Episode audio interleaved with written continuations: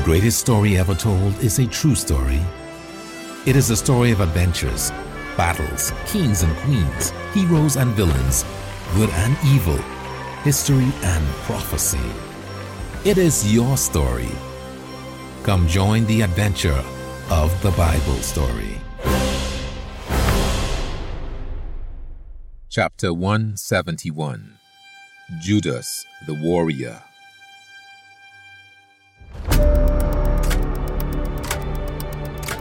Though not all the Jewish leaders were happy with Antiochus's policies, they eventually went along with them.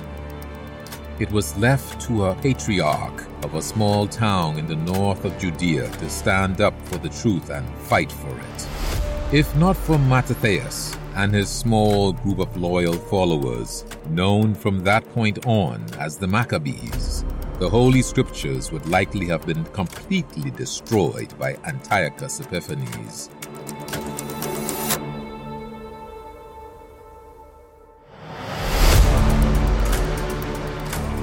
After the faith-filled events in Modian, Mattathias, his five sons, and a relatively small band of Jews fled to the surrounding mountains. From there, Mattathias led raids against the imperial troops and even bands of Jews who supported Antiochus's cause, counting them as traitors. Their initial success drew more followers to the Maccabean cause. One significant group that joined the Maccabees was the Hasidim. This sect of Jews opposed fighting on the Sabbath day. They would rather be killed than break the Sabbath by defending themselves. Seleucid forces used this to their advantage by attacking the Hasidim only on the Sabbath. Mattathias was finally able to convince the Hasidim to fight on the Sabbath when it was completely necessary to save their lives. Mattathias was already an old man when the rebellion started. One day, as he lay on his deathbed, he called his sons together to receive his last words. Oh, my children, he exhorted them. Show zeal for the law and give your lives for the covenant of your fathers. Remember the deeds of the fathers which they did in their generations, and receive great honor and an everlasting name. Mattathias went on to recount the faithful acts of Abraham, David, Elijah, Daniel, and others, testifying that from generations to generations, none who put their trust in him will lack strength. Finally, Mattathias gave his last instruction. My children, be courageous and grow strong in the law, for by it you will gain honor. Judas Maccabeus has been a mighty warrior from his youth. He shall command the army for you and fight the battle against the peoples. You shall rally about you all who observe the law and avenge the wrong done to your people. Pay back the Gentiles in full and heed what the law commands.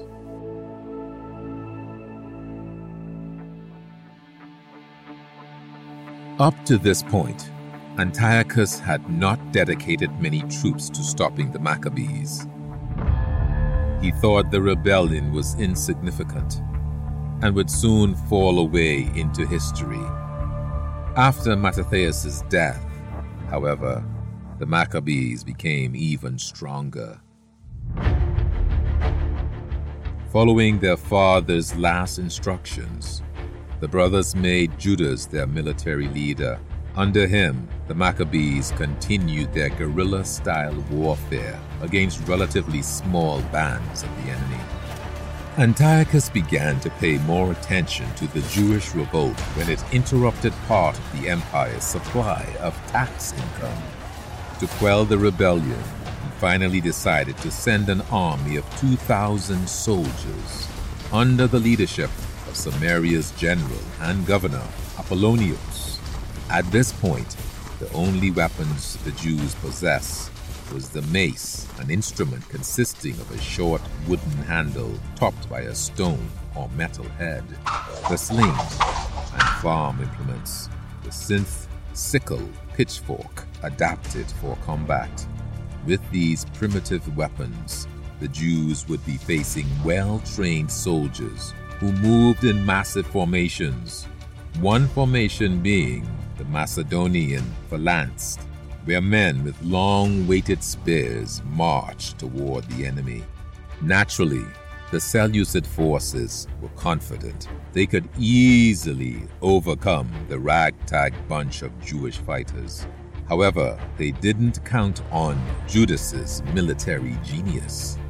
Judas realized that his force would be no match for the Seleucids if they fought in an open field.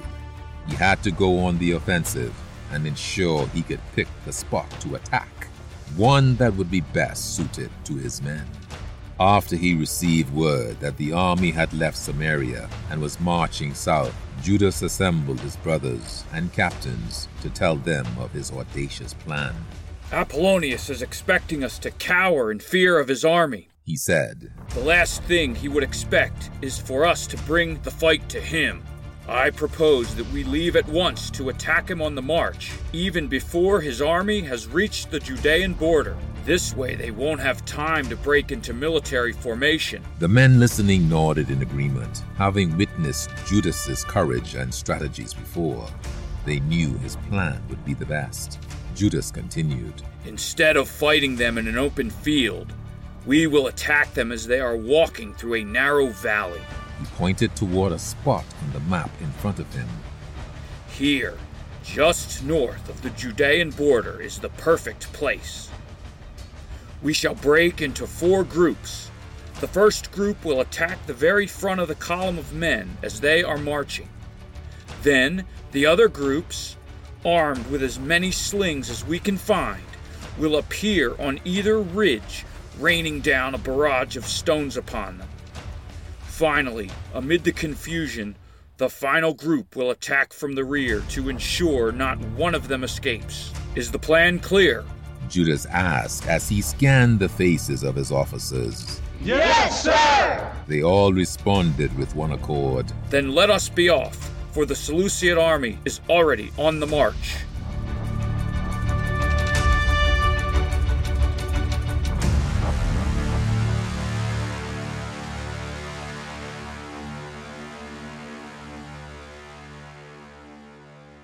Over the next few hours, the battle ensued just as Judas had planned. Though the Jews were outnumbered by about four to one, Judas's plan of attacking the enemy on the march and inside a steep valley limited the Seleucids' ability to maneuver into a defensive position. Apollonius himself, who was located in the middle of the column, was eventually killed Judas claimed Apollonius' sword as his own after the victory. The rest of the Maccabean forces replaced their pitchforks and other farm implements with the swords and spears of the fallen army. Over the next few months, Judas and his men faced down growing numbers of Seleucid forces. One by one, they fell to the small but growing renegade force led by Judas. As time wore on, Antiochus grew furious at the small band of Jews that had not been defeated. While God was obviously supporting the Maccabees' efforts, Antiochus also severely underestimated the Jews. After losing a number of battles, which he often blamed on ineffectual leadership by his generals, Antiochus decided to send a massive army. However, the war effort as well as his lavish spending, had severely depleted the Seleucid money reserves. Antiochus stewed over what to do next. Do I send all my forces down to Judah? Do I put down this rebellion? He wondered. Or do I split my forces and travel to the eastern part of my realm to ensure I am paid the tribute I am owed. Antiochus eventually decided to divide his forces. He would lead the main part of his army eastward into Persia to collect the taxes, leaving Lysias, a distinguished man of royal lineage, in charge of his kingdom from the Euphrates River to Egypt, which included the region of Judea. Antiochus believed the Maccabean revolt would be squelched by good leadership and enough men. He charged Lysias to get the job done while he was gone. Immediately after Antiochus departed, Lysias sent a formidable army of 47,000 men, half the total Seleucid forces, down to Judea. This army included 7,000 cavalry and 40,000 swordsmen and archers, as well as a division of war elephants. Lysias chose three veteran generals to lead the army Ptolemy, Nicanor, and Gorgias, while he oversaw the events of state at home. The enormous army made camp in the Judean foothills, near a place called Emmaus. When news reached the neighboring countries, traders and slave owners from near and far came to the outskirts of the Seleucid camp. They were so confident of a Seleucid victory that they brought gold, silver, large amounts of shackles to purchase and transport the soon to be Jewish slaves.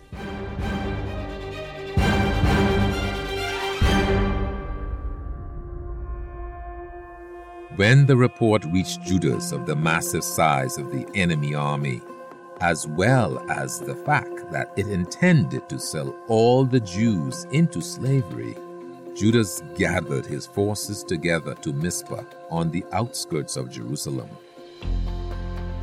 He realized the only thing that could prevent the subjugation of the Jews was deliverance from God. The Jews gathered for a fast putting on sackcloth and sprinkling ashes on their heads. They also brought with them their tithes and firstfruits, crying out to God, What shall we do with these?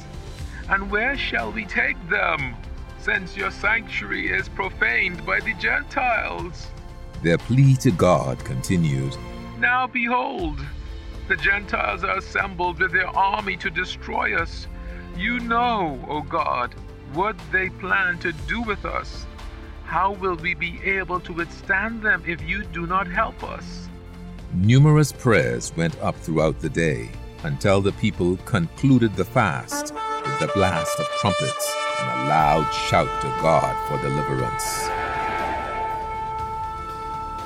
Judas then prepared his army for battle by appointing different officers over his troops. In accordance with the law, he also sent home those who were building houses or planting vineyards, even those who were faint of heart. With the remaining forces, he marched toward Emmaus, approaching it from the south. Once they were encamped, with the night closing in, Judas encouraged his warriors. Prepare yourselves and be valiant. Be ready early in the morning to fight these Gentiles who have assembled against us to destroy us and our sanctuary. It is better for us to die in battle than to see the misfortunes. But as his will in heaven may be, so he will do.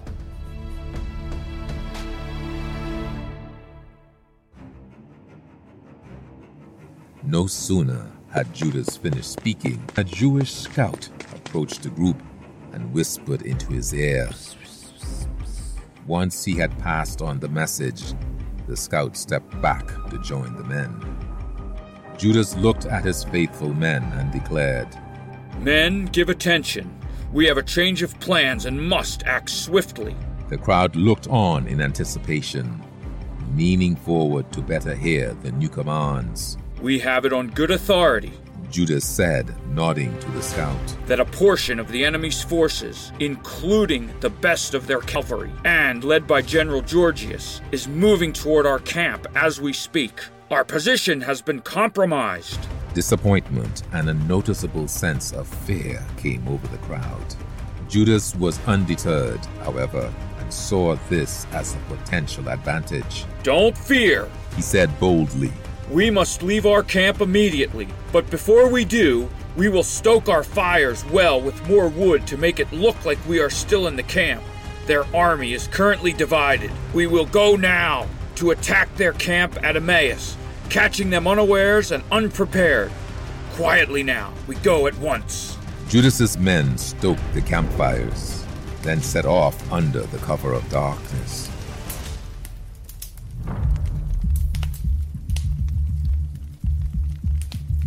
Soon after, Gorgias arrived with his force on the ridge overlooking the Jewish camp. He saw their fires burning brightly, but didn't see any men. He thought the Jews must have just recently bedded down for the night, so he decided to hold off for an hour before attacking. Hmm, they will be much easier to defeat once they're in a deep sleep. He thought. After the hour passed, Gorgias sent his cavalry down into the camp. They soon realized that no one was there. Oh, they must have fled to the hills. Gorgias scornfully told his men.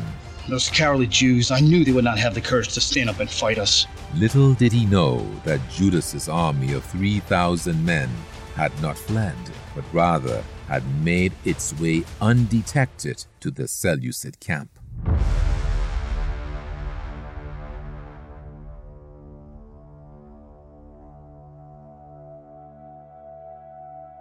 Arriving just as the sun was rising, Judas and his men looked toward the enemy camp and were shocked by what they saw.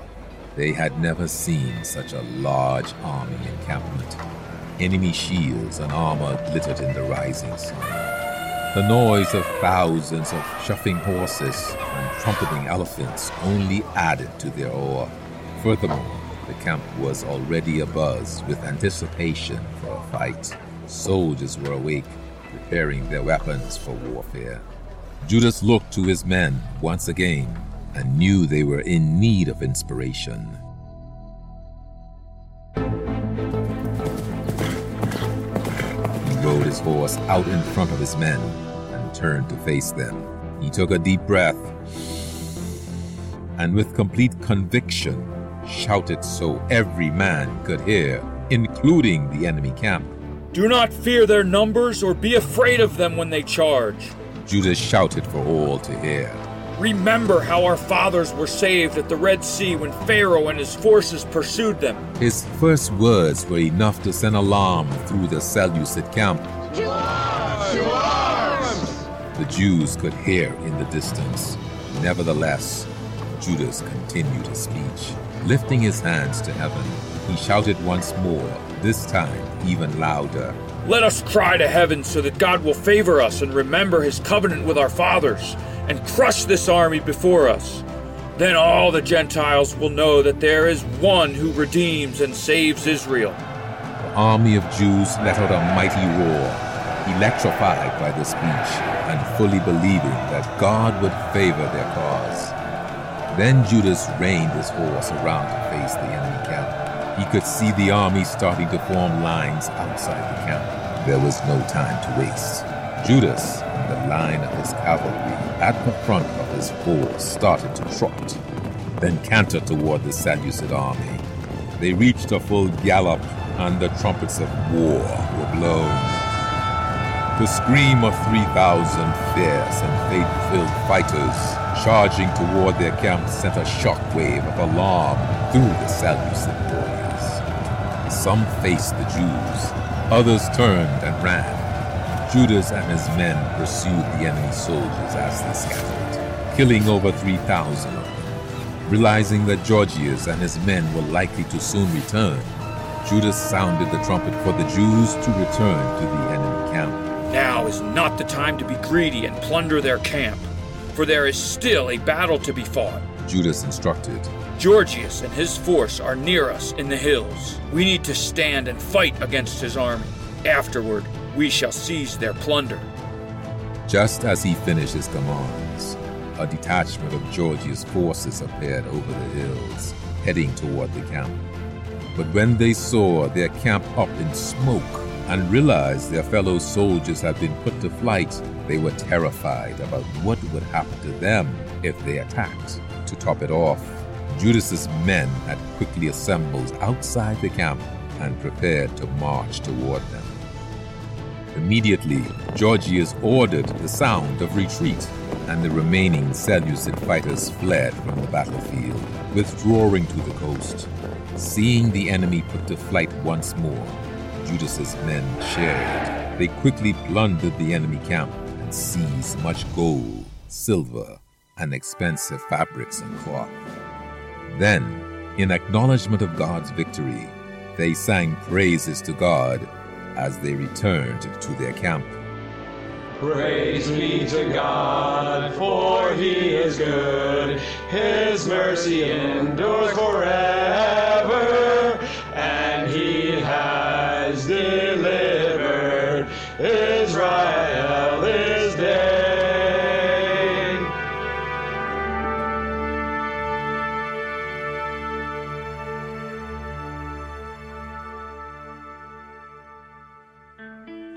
Hearing news of the stunning defeat of his army, Lysias was perplexed and discouraged.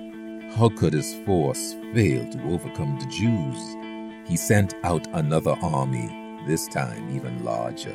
But again, it was put to flight by the much smaller Jewish force. At this point, Judas spoke to his brothers. Behold, our enemies are crushed. It is time for us to go up to Jerusalem and cleanse the sanctuary and dedicate it. Judas's forces assembled and went up to Mount Zion. They saw the sanctuary desolate, the altar broken down, and the gates burned. The courts of the temple were overgrown with bushes and small trees. The chambers of the priests lay in ruins. The terrible scene caused the Jews to mourn with great lamentation. They sprinkled themselves with ashes and fell face down to the ground. The trumpets were sounded as they cried out to heaven. A small force of Seleucid fighters still occupied Antiochus's fortress that overlooked the temple. If the temple was to be cleaned up, Judas had to ensure those fighters were pinned down. He assigned men to fight those in the citadel until he had cleansed the sanctuary. Judas then chose faithful priests to begin to clean the sanctuary. Because the altar of burnt sacrifice had been profaned with unholy sacrifices, they tore it down completely and removed the stones. They then took unhewed stones as directed in the law of Moses, and built a new altar like the former one. After the altar was restored, they rebuilt the sanctuary and interior of the temple and consecrated the courts. They made new holy vessels and brought the lampstand, the altar of incense, and the table into the temple. Then they burned incense on the altar and lighted the lamps on the lampstand bringing light into the temple once again. Approximately three years after Antiochus had desecrated it, the temple was finally cleansed. The Jews established an eight day festival to celebrate the rededication of the temple. Though many more struggles were ahead, the rededication was so important to the Jews that they celebrated it with a festival each year for more than 2,000 years. It is still kept today and is known as Hanukkah.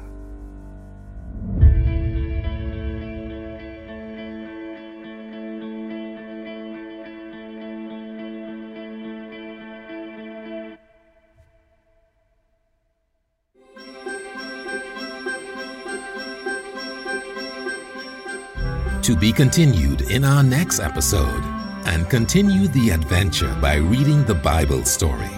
Find it under the Resources tab at pcg.church.